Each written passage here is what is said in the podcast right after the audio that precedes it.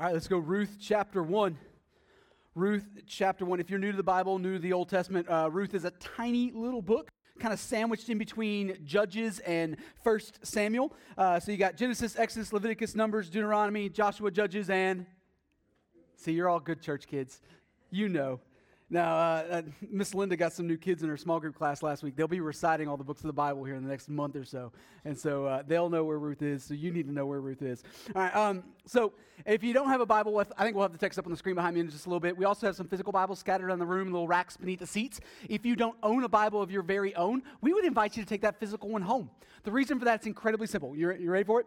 We believe that God uses His Word for all kinds of important things, but chief among those important things is that He uses it to reveal Himself to His people. We want you to know God. We want everything in and about and around your life to be shaped by that knowing Him. And if the scriptures are what He uses to do that in your heart and life, then like it's just like do the math real quick. It's something that makes sense. It's like common sense to be digging into the scriptures, digging into His Word as much as possible. That's where He will show Himself to you. Are confident that He'll use it. And so if you don't have a Bible of your very own, take that one, and I'll call it a good day. Uh, so um, summer's basically over, right? Like, is that how that works? Like, like the the the calendar changed to September. Kids are back in school school, all the vacations are filed away. I mean, I, I get the idea of like false fall. I know it's going to be in the mid 80s again next week, all right? All right, but like, like we have made the break, right? Like all of your favorite stores now have pumpkin flavor nonsense on the shelf, right? I drove by the, the one of the apple orchards on the way in this morning. Those apples are starting to look pretty good. Like, I give it two weeks before somebody's posting pictures on Facebook where they're sweating in their flannel shirt as they're trying to go pick apples, right? Like, you'll be suffering through it, but it's culturally required, right? Uh, no, like, fall is here. The world is starting to shift into all things autumn, right? And whether you think it's a little early or whether you think it's not coming fast enough, all right, like, like fall is this kind of this thing that as the as the season changes everybody gets either excited about it or not or or or raring to go or not. And um, either we can debate the merits of the change or or we can use that kind of sense of shift that sense of adjustment to begin to leverage it for our own purposes. Does that sound like a better plan Sounds like a smart thing to me. We, we, we can kick off, use it to kick off new things in our, our church family. And I, I, I don't know if you know this, but we got our, our midweek activities, our Wednesday night stuff that's coming back this week. It's something to get excited about. We got a dinner and Bible study, like poppy seed chicken and graded Bible studies. Who doesn't get excited about that? like some of us call that a good date night, all right? Depending on your personality, that's either something you're into, or you're not. Like, we, we shut down a lot of our regular rhythms for the summer, and it's time to kick all those things back off. The, and so, this shift into fall, this shift into autumn kind of helps us kind of set the stage and launch well from those things. But it, it doesn't have to just be midweek stuff. We can also leverage that shift in here. I think it's. I think we can use that kind of changing of the seasons to start a new thing in, in this room on Sunday mornings. I, I want to kick off a new effort today that, that, helps us walk through a book of the Bible together, the book of Ruth. And if you're wondering, um, like, why, why Ruth? um, for a couple of reasons. Uh, number one, because it's God's word and it's guaranteed to be profitable for us, beneficial for us, no matter where we turn. And so that seems like a wise thing to do. Um, but there's a second reason, maybe a little more selfish reason. Uh, and it's honestly because it's never crossed my mind to preach the Ruth before. Anybody else, anybody else think about those things? Or what's, what's, what's Stephen going to go do next? I, I promise you, I've never gone, you know what? We need to do Ruth. it's never crossed my mind. Uh, Ruth has been described um, by a lot of people as the Bible's love story, right? The Bible's love story. It's seen as a, a, romance. There's a will they, won't they kind of, kind of vibe kind of coursing through it. For a lot of guys, or at least for some guys, Ruth often gets left on the shelf because it's perceived by them in the same way as being asked to sit down with their wife and enjoy a rom com. Now, good husbands will enjoy that rom com with a smile on their face. They will make some popcorn, they'll grab a blanket, give the girl a foot rub while you're at it. Just dote on her. Celebrate her. Do the thing that she's interested in. But also, let's be honest, right? Like, if a guy is in a situation where he genuinely, genuinely gets to pick the movie, is that the one he's aiming for? It's not, it's just not what the story that they're interested in. I'll be truthful this morning. It's not usually the story I'm interested in. That's kind of why Ruth has always never been on my radar. Uh, it's well. Let's go to a Pauline epistle. Let's let's let's learn how to do life better. He'll tell us what to do and how we're stupid, and it'll be great.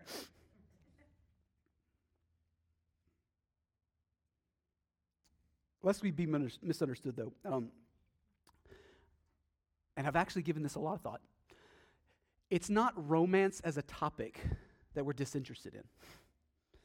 When it comes to the rom com, gentlemen, it's the cheesiness that it comes packaged in. Are you with me on that? Or maybe you haven't given this as much thought of uh, as I have. It's the illogically attractive actors who shouldn't be single by this stage of their life, but somehow inexplicably they are. All right? They've got unrealistic problems, which cause them to meet cute, we're told. All right? Uh, but they almost blow up the relationship with a misunderstanding that could easily be explained away by grown ups in about 30 seconds. But they don't talk to each other, so it becomes this thing that festers, right? You've seen this story before. All to be capped off by a roll credit sequence that completely ignores how hard it's going to be for that couple to spend their life together for the rest of their lives. Have you seen this rom com before? Now, to be clear, action movies are equally unrealistic, but at least we get to watch stuff blow up. and so, a lot of guys, myself included, to be honest, my, my, a lot of guys will keep Ruth at arm's length simply because of the they, they lump it into the way that they perceive other romance stories. It gets thrown into the mix. But not only is that robbing ourselves of a piece of scripture that God has clearly given to us for our good and for our education, but also what's most appealing about the book of Ruth is that despite how some people try to categorize it, it doesn't read like a modern rom com at all. It's nowhere close. Close. Ruth ain't got no room for cheesy. Ruth is real. In fact, Ruth is downright gritty. While modern rom coms are often used as a form of escapism from the real world, while they're often used in a way that, that, that kind of tries to chase after and long after something than, other than what's real and right in front of your face, any honest reading of the book of Ruth will leave you overwhelmed by the sovereignty and the goodness of God in every arena of your very real life. Ruth is different. So, with that, I want to look at what, after better reflection, I think might just be the greatest romance story the world's ever seen. Now, if you're going to have a romance story, you need to set the stage with a descent into disaster. That's how they all work. This one's no different, so let's look at it. Ruth chapter 1, verse 1. The writer of Ruth says this In the days when the judges ruled, there was a famine in the land. Let's call a time out there. All right, so there's a load of context here, right? Like already, we're, we're digging the hole deep. Uh, we don't know who the author of Ruth is, nor do we know exactly when the story of Ruth was written, but the author is very, very intentional to tell, to kind of tie this story into a very, very specific time period in Israel's history, the time of the judges, we're told. Ruth comes after the book of Judges, all right? But uh, we're told that it's happening at the exact same time as the book of Judges. And so if you want to broaden your kind of literary vocabulary, Ruth is what's called a pastoral vignette. Doesn't that sound fancy? Just throw that around the coffee shop later this week. It's also called an idyll. I D Y L L, not I D O L. Those are different words. Idol. And so the book of Ruth zooms in on a smaller story told in the middle of a larger story that we all know is playing out. That's the context, all right? And that context, that story, that larger story is the judges, the time period of that the judges ruled, all right? And so the story is taking place in a quaint little rural setting that is kind of somewhat separated from the story, but at the very same time, incredibly influenced by the larger story. That's the game for the book of Ruth. And so, what's that larger story? The, the days when the judges ruled. And if you're new to the Bible, that may sound like a pretty awesome time. It ain't. It, it's not a good time at all. Uh, the book of Judges, if you're not familiar, describes a two to three hundred year period in Israel's history that was full of chaos and sin and slavery and sorrow. What a fun time to be alive, right? God's people had finally entered into the promised land. They had been uh, rescued from slavery in Egypt. They had wandered through the wilderness for a generation. And then Joshua leads them across the Jordan River to a happily ever after, right? They're told that they need to drive out all the pagan inhabitants of the land. And they only kind of halfway do that. So they're surrounded by all these other pagan nations. They end up settling down before finishing what God told them to finish. And the book of Judges tells the story of how that went. Anybody want to guess how that went? It was really, really bad. The pagan nations around them influence Israel into sin, into idolatry. The, the sin grows worse and worse and worse. God disciplines Israel. Their lives and their society begins to fall apart. They become enslaved by the pagan nations around them. And the Israelites go, uh oh. And they finally wake up and they call out to God in repentance and beg God to save them. And so God raises up a deliverer, a, a warrior king figure called a judge to rescue them. And he sets them free and, he, and they all come to physical salvation again. And then in a few years, the process starts all over. They never learn. For two to three hundred years. The days when the judges ruled was not a pleasant time period in Israel's history. Not in any way, shape, or form. It is most succinctly described by the very last line in the book of Judges, which says, In those days, there was no king in Israel. Everyone did what was right in his own eyes. We don't know exactly when in those days that the story of Ruth plays out. We know it's somewhere near the end of that time period. But rest assured, the intent of the author of Ruth is to remind us that these are not fun days, these are dark days. These are incredibly dark days. The famine is no mere coincidence. Israel is stubborn, and God is breaking their stubbornness. He's calling them to repentance. The call, the expectation on Israel as a nation is to repent of their sin, to repent of their idolatry, and actually repent. Not, not just on a surface level, no, actually repent. They don't, and they just don't get it yet. Generation after generation after generation, the cycle continues. And so our pastoral vignettes, our idyll, is playing out in a time period where God's people are walking in open sin and disobedience. They are blazing their own pathway instead of repenting and submitting to God. And that reality shapes how we read the rest of verse 1. Look at it. It says, In the days when the judges ruled, there was a famine in the land, and a man of Bethlehem in Judah went to sojourn in the country of Moab, he and his wife and his two sons. The name of the man was Elimelech, and the name of his wife Naomi. And the names of his two sons were Mahlon and Chilion. They were Ephrathites from Bethlehem in Judah. They went into the country of Moab and remained there. So there's a famine in the land of Israel, and that famine reaches the tiny backwater town called Bethlehem. All right, nobody's paying attention to Bethlehem. We've got 2,000 years of church history and really bad, like children's Christmas plays to teach us that Bethlehem ends up being important. None of that's happened yet. Nobody is paying attention to Bethlehem at all. But the famine finally reaches Bethlehem. And there's layers of irony here. One, not only is this promised land supposed to come with the tagline, a land flowing with milk and honey, where, where's that at? But two, the name Bethlehem literally means house of bread. House of bread. If you're, if you're going to find bread anywhere in the middle of a giant famine, it probably ought to be at the place where they grow it and make it. Like if you can't find bread in Bethlehem, you got a real famine on your hands.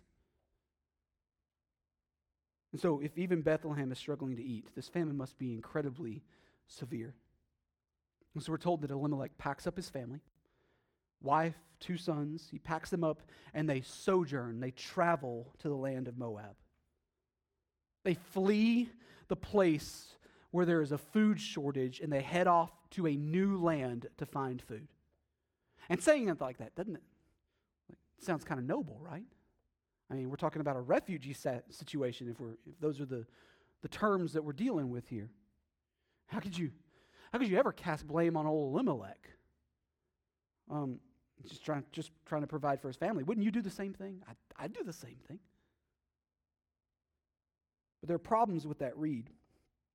And any person in the original audience of Ruth would have seen it immediately for what it is. Um, if you know where Moab is and what Moab is, it changes how you see old Elimelech. For starters, Moab sits directly on the other side of the Dead Sea from Bethlehem. It's like 25 miles. It's like 25 miles apart. Depending on where they end up in the land of Moab, uh, it could be as much as maybe 35 miles. Elimelech did not move his family across the known world, he moved them to the next town over. And so it's, it's, it's not like they packed up everything and, and went far away from the famine. And this is one of the reasons why we can point to the famine in Israel as a spiritual reality rather than just some natural phenomenon.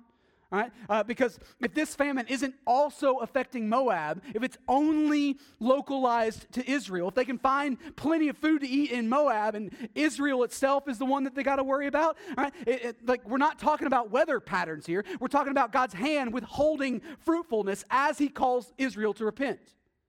There's a difference between those two things. This isn't some big geographical event. No, Israel is suffering a famine, and the neighboring nations are not. And so, follow me here. Elimelech picks up his family to escape a situation that God put them in in order to call them to repentance. Oh, but they're hungry. I mean, how could you cast blame? They're, they're hungry. How do, how do you know he's avoiding repentance? Because we also know what Moab is. We also know what Moab is. Of the pagan nations surrounding Israel, Moab might just be the worst of them. They really may, might just be the worst of them. The Moabites' origin story plays out in Genesis 19, Lot and his daughters. There's kids in the room, so I'll just leave it at that. One of those sons named Moab, the father, the patriarch of the Moabite people. The, Mo- the Moabites worshipped a false god called Chemosh or Chemosh. 2 Kings 3 tells a story of the king of Moab making a sacrifice on the city wall of his own son, his firstborn son, so that he wouldn't lose a battle. Pleasant guy. Cute little deity. There's also a good bit of evidence, we're not 100% certain, but there's pretty solid evidence to argue that Chemosh is just another name for a different false god of the ancient Semitic world called Molech. Maybe heard that name before.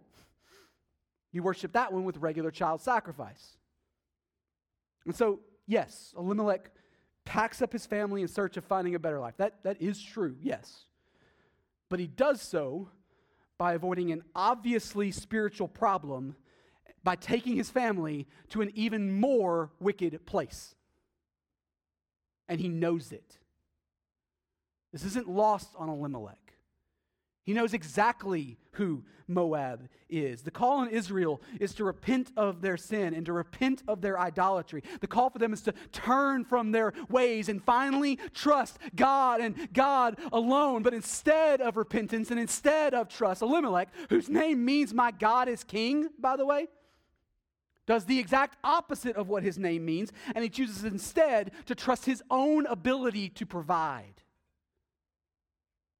And he runs for help into the arms of a people more wicked than his own. You ever been in a situation where in your life where, where you, like you were certain, you knew that God was teaching you something, but you didn't care?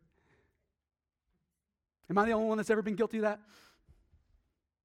You pressed on into your rebellion just a little bit further. You hardened your heart to his call and you took another step forward into your sin. I'm probably the only one. Elimelech is dragging his family into his further disobedience.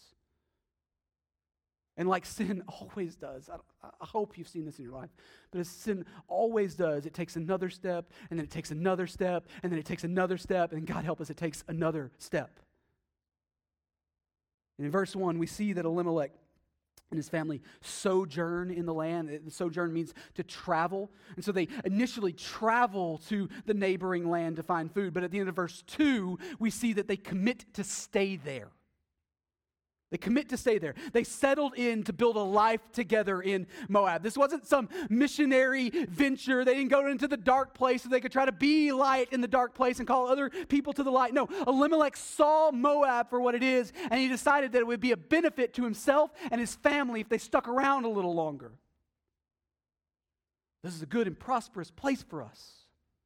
Let's plant ourselves here. Elimelech left the house of bread and the land that was supposed to be flowing with milk and honey, and he determined to chase after fruitfulness on his own terms.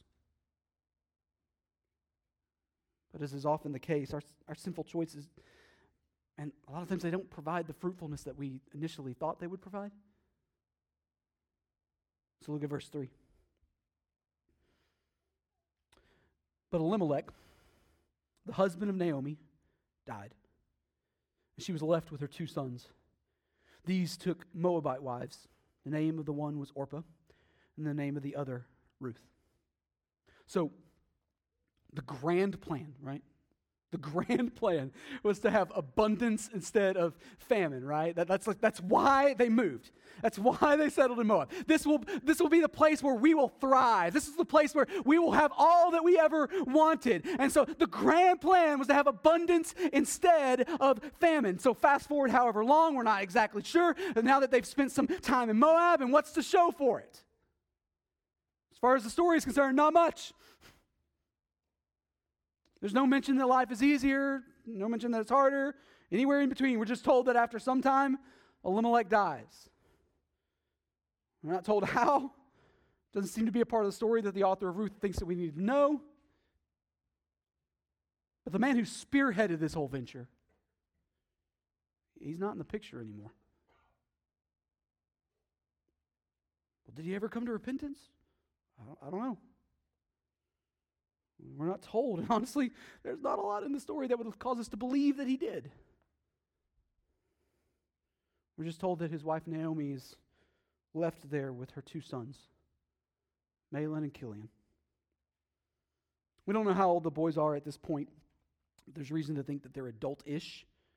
Right? Um, they're living in an incredibly male focused culture, male focused society. And because Naomi is both a woman and a foreigner in a strange land, like, uh, she would have been entirely dependent upon her two adult sons to provide for her. Um, so it gives us reason to think that they're probably grown ups by the time that Elimelech passes away. And so, even though she would certainly grieve you know, the loss of her husband, obviously so. The tone in verse 3, it, in the first half of verse 4, it, it seems to be mixed with a little bit of joy. Did you see that? Where does that joy come from? Her sons get married. Wouldn't you look forward to, to that too? To they get married to Moabite girls. Orpah and Ruth. It's here right here that we have to deal with um, an issue that a lot of people, I think, grossly misunderstand about the Old Testament. Um, the idea that Elimelech and his family would seek to live in the sinful land of Moab, that's, that's one thing. Um, the idea that the boys would marry Moabite women as their wives, that's another thing entirely. Um, in Deuteronomy 7 3, upon entering into the promised land. The Israelites were given an explicit command from God not to intermarry with the pagan nations surrounding them. Uh, in that moment, God specifically uh, mentioned seven nations by name the Hittites, the Girgashites, the Amorites, the Canaanites, the Perizzites, the Hivites, and the Jebusites. All right? Next time I'm asking you to read, I'm giving you that text. I don't know if you noticed, though, Moabites aren't on that list. So, does that mean God's cool with it? I mean, those other, those other nations are a problem, obviously, but I mean, you didn't mention the Moabites. Those of you with kids, how you feeling about your son or daughter pointing out that you didn't exactly mention a specific thing on your list of stuff not to do? How's that going for them? Now, the Moabites are obviously inferred here. And sadly, I would say tragically, texts like this have been used in abusive ways to perpetuate wicked philosophy in the history of the church. Absolutely wicked philosophy. People have pointed to Deuteronomy 7 and the, sto- the fallout of Ruth's story, even. Um, they have pointed to that as arguments against things like interracial marriage and other things. But, but that's not what God forbid. It wasn't the nations around them that was the problem. Deuteronomy 7 3 forbids intermarrying with the pagan nations, and Deuteronomy 7 4 tells us exactly why. Quote, For they would turn away your sons from following me to serve other gods. So, according to Deuteronomy, according to Ruth, it's never been a race issue. What it's always been is a worship issue. It's a what are you aiming at as a family issue. And so, if you were confused about it at all this morning, let me set the record straight. God did not forbid Israelites from interracial marriage, He forbade them from marrying someone that didn't believe what they believed. Why? Because it would cause them to fall away. That's why. And so, Christian, hear me just as clearly this morning. The Levitical code may no longer weigh on us in the same manner or the same authority as it did in the nation of Israel. That is true, but that does not mean that there's no wisdom here for us to glean from. God has the exact same concern for you as he had for the nation, his covenant people, entering into the promised land. It is still a worship issue. It is still a what are you aiming at as a family issue. If you're single but pursuing a relationship with someone who doesn't know Jesus, hear the scripture's wisdom this morning. It's unwise. It's unwise. And has a high likelihood of taking you where you don't want to go, at least what you say you don't want to go spiritually. I'll get off my soapbox and see how many emails I get this week. Does that mean that God can't redeem the situation? No, obviously He can. Obviously He can. And, and we rightly celebrate that when He does so. But like redeemable and preferable are not the same thing. They're not at all the same thing. Don't go chasing after what's unwise. So, Mahlon and Chilion, they, they both marry Moabite girls. They come with both family ties and an ingrained culture that's going to look very different from what God has called his covenant people to, to do and to be. And so we're seeing another step here by this family into a sinfulness that, listen, could have been repented of. Like multiple times throughout the course of this story, like I know it fast forwards all these years, but over and over again throughout the life of this family, there have been opportunity after opportunity after opportunity for them to turn and go back to where God told them to be.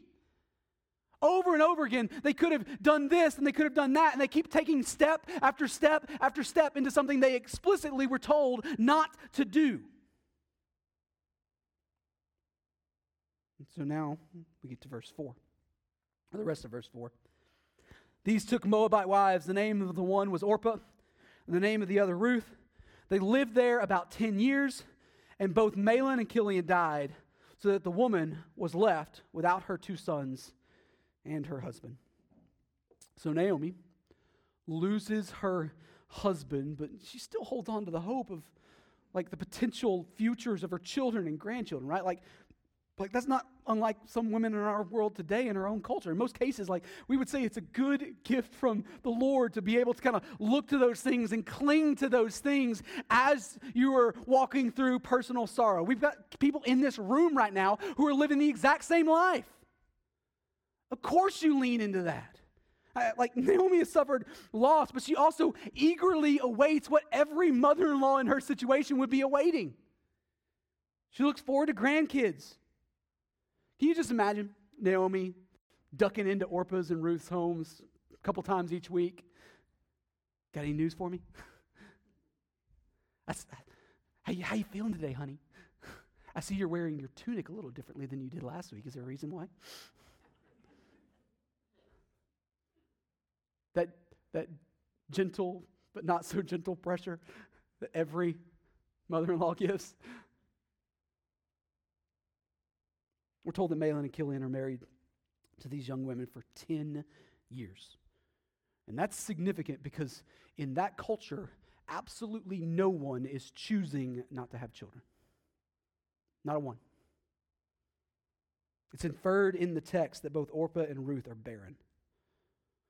And again, this, this creates a ton of questions for some people, right? Most notably, is barrenness some kind of punishment from the Lord for sin? It's an obvious question that rolls out of this verse, right? Like, and, and the vast majority of the time, the answer is obviously no. Not at all. In most cases, God withholding children from a couple has nothing to do with sin at all. It's more a matter of His timing and His good plan for their lives. In fact, Christians have sometimes done great, incredible harm to couples struggling with infertility by suggesting anything of the sort. Acting like Job's friends who speak without understanding. But at the same time, at the same time, man, it, at risk of speaking incredibly hard truths this morning, it would be both intellectually dishonest and biblically unfaithful to argue that it's never the case. To argue that, that God does never do that. And the implication here in Ruth 1 is that this is what's going on with Ruth and Orpah. Not their sin, but the sin of a disobedient family. It seems it seems like God will not give Elimelech the fruitfulness he so desperately longed for in a foreign land. He's tried to make fruitfulness for himself, and God will not allow him to have it. If that wasn't bad enough, the suffering isn't over yet. We're, the reason why we know that Mahlon and Chilion were married for 10 years is because it's after those 10 years that we're told that they die as well, both of them. And just like their father, we have no idea how it happened. We have no idea what or why. Uh, why? Because it's not their story. We're not told anything about it. But at the end of verse 5, we see sorrow turning all the way into personal tragedy. Right? Naomi has lost her husband while living in this foreign land, and now she's lost her sons too. What do you think the role was in Naomi ending up in Moab? Do you think she and Elimelech talked about it before they set out? Was it, was it his idea and she just kind of followed along? Did they argue about it? Was it her idea and he said, All right, fine, we'll go? What, what, you, what, role do you think Naomi had in ending up in Moab? Maybe it was a bunch, maybe it was nothing at all. But whatever the case, whatever the case, Naomi has now lost everything she came to Moab with. It's all gone. All she's left with is regret and two daughters in law who honestly could probably be better off without her. That's the situation. Church family, I don't know if you've noticed this before, but the real world, it doesn't work like a romantic comedy. Have we learned this about life yet? Pretend problems that create awkward moments for a couple to meet cute. That's not how life works in a sin shattered world. It just doesn't. What Naomi and Ruth and Orpah are experiencing right now, this is real brokenness, a brokenness that's created by an incredibly tangled web of personal and familial and societal sin. All of it's bearing weight. It's a brokenness that somehow, in a way that's incredibly beyond trite and simplistic explanations, it, it, it tends to, it seems to combine both, like the consequences of our own actions and things that have been robbed from us from a world that just doesn't ever work right. Maybe you haven't come anywhere close to losing as much as Naomi did. Man, I hope you haven't come anywhere as close to losing as much as Naomi did. Hope you're far from that. But at the same time, I don't think I have to go too far out on a limb this morning to think that and assume that everyone in this room has probably experienced loss and heartache and broken consequences that you can't seem to wrap your head all the way around. Are we all there? I know I'm there. And so the obvious next question is what do we do when the sin brokenness of our own actions and the sin brokenness of the world bears its full weight upon us? What do we do?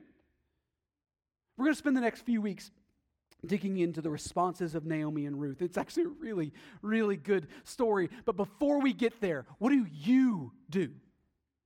Like, lock this one in. What do you do when your world falls apart? What do you do when God seems to take away from you the very thing that you have wrapped your identity and your future around? What's your next step in that moment? I mean, is this a place to be honest? Like, I don't know if it's a place to be honest. Like, like how many of us, like, even though we know the right spiritually sounding answer, how many of us could confess this morning that, that we often turn to bitterness? Or maybe, maybe we even turn deeper into our sin, deeper into our rebellion. Those are all just other forms of trying to escape the problem, like Elimelech did. He ran away from the call.